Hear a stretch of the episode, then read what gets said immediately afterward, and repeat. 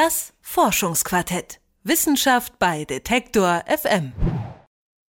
Das waren noch Zeiten. Mit dem Walkman durch die Stadt laufen oder mit dem Discman Musik hören. Mit dem tragbaren CD-Player umherspazieren ging aber nur sehr, sehr vorsichtig, sonst stoppte die Musik bei jedem zweiten Schritt. Das hatte mit dem MP3-Player zum Glück ein Ende, auch dank MP3-Datei. Hinter dem Kürzel steckt ein Verfahren, ohne das wir heute unsere liebsten Songs und Alben wahrscheinlich nicht ständig bei uns hätten. Denn die MP3-Komprimierung ermöglicht es, viel Musik auf wenig Speicherplatz unterzubringen. Schon vor 20 Jahren einigten sich deutsche Entwickler am Fraunhofer Institut auf den Namen MP3 für eben dieses Verfahren und unter ihnen war auch der Elektrotechniker und Mathematiker Karl-Heinz Brandenburg. Er war maßgeblich an der Entwicklung des Dateiformats beteiligt und leitet heute das Fraunhofer Institut für digitale Medientechnologie. Guten Tag, Herr Brandenburg. Einen schönen guten Tag. Herr Brandenburg, Sie werden auch als Vater des MP3-Formats bezeichnet. Stehen bei Ihnen zu Hause dann noch CDs im Regal? Es gibt noch ein paar, weil ich noch nicht geschafft habe, alle meine CDs zu rippen, wie man sagt, also in MP3 oder AAC-Format zu übertragen. Aber ich höre eigentlich fast nur noch äh, von irgendwelchen portablen Abspielgeräten oder von meinem Home-Server über die Stereoanlage. War Ihnen und Ihren Kollegen denn vor 20 Jahren bewusst, dass Ihr Format die Welt und die Musikbranche mal verändern würde? Also es gab so eine Ahnung. Es gab damals die ersten Firmen, die versucht haben, auch mit legaler Verbreitung von Musik übers Internet tatsächlich Geschäfte zu machen, Geld zu verdienen. Und es gab einen solchen Entrepreneur indischer Abstammung aus England, der uns besucht hat damals und der uns gefragt hat, do you know that you will destroy the music industry? Also insofern gab es Hinweise, dass es tatsächlich so groß kommt, das war natürlich damals viel mehr ein Traum als irgendwas, was wir erwartet hätten. Warum Destroy zerstören? Weil eben die Befürchtung war, dass Leute nicht mehr Geld ausgeben für Musik. Wenn man sich heute anschaut, dann ist die Musikindustrie nicht zerstört, aber natürlich deutlich verändert gegenüber früher. Können Sie denn für uns Laien nochmal erklären, wie die MP3-Komprimierung eigentlich funktioniert? Die Grundidee ist, die Musik so zu übertragen, dass ich die Informationsmenge auf ungefähr das reduziere, was auch vom Innenohr an den Hörnerv, also ins Gehirn kommt. Dazu muss ich wissen, wie das im Innenohr funktioniert und das sind die sogenannten Maskierungseffekte, dass lauter Schall leisen Schall verdeckt und das Ganze noch nach verschiedenen Tonhöhen unterschiedlich abläuft.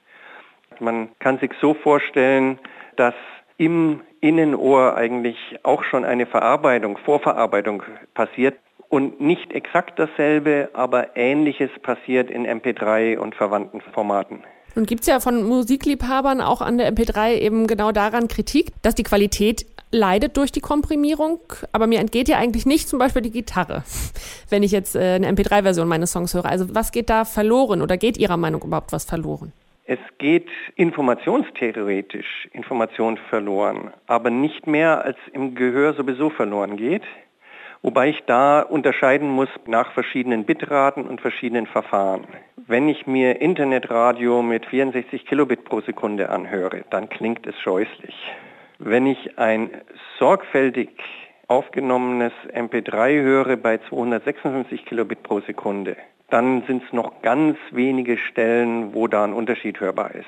Wenn ich dann unser Nachfolgeverfahren nehme, das AAC, was zum Beispiel bei Apple iTunes viel im Einsatz ist, dann haben selbst die goldenen Ohren keine echte Chance mehr. Dann beginnt die Psychologie zu greifen. Und von der Psychologie lernen wir, dass wir, wenn wir fürchten, dass da etwas sich nicht gut anhört, dass es sich dann subjektiv auch tatsächlich nicht gut anhört. Das heißt, die Erwartung bestimmt das, was ich höre oder andersrum im Positiven.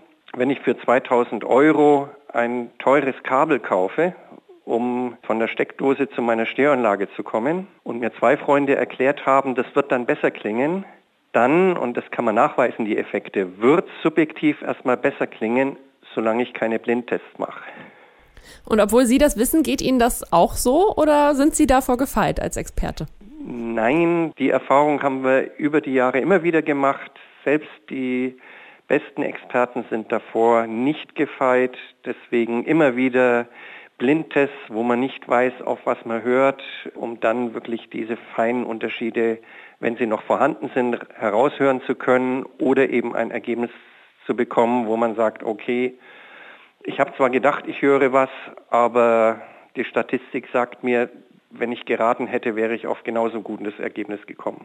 20 Jahre sind im Bereich der technischen Entwicklung ja eine lange Zeit. Sie haben gerade schon erwähnt, dass das MP3-Format weiterentwickelt wurde zum AAC-Format. Wie kann man sich denn das Audioformat der Zukunft vorstellen? Woran forschen Sie gerade? Woran nicht nur wir hier in Ilmenau, sondern viele anderen, auch die Kollegen in Erlangen, wo damals die MP3-Arbeiten gelaufen sind, weiter forschen, ist die Frage, wie ich Schall im Raum besser wiedergeben kann, wie ich wirklich das Gefühl bekommen kann, sozusagen Stichwort Immersion, eingehüllt sein, äh, dass ich in einem Konzertsaal oder im Stadium oder in einer anderen akustischen Umgebung sitze. Das ist eine deutliche Weiterentwicklung gegenüber dem, was heute Surround-Anlagen können. Und da gibt es schon Standardisierungsarbeiten auch in die Richtung, aber auch noch eine ganze Menge Grundlagenforschung zu tun, um besser zu verstehen, wie Gehör und Gehirn zusammenwirken. Man kann es relativ platt sagen, was MP3 tut, setzt auf die Vorgänge im Gehör fast ausschließlich aus.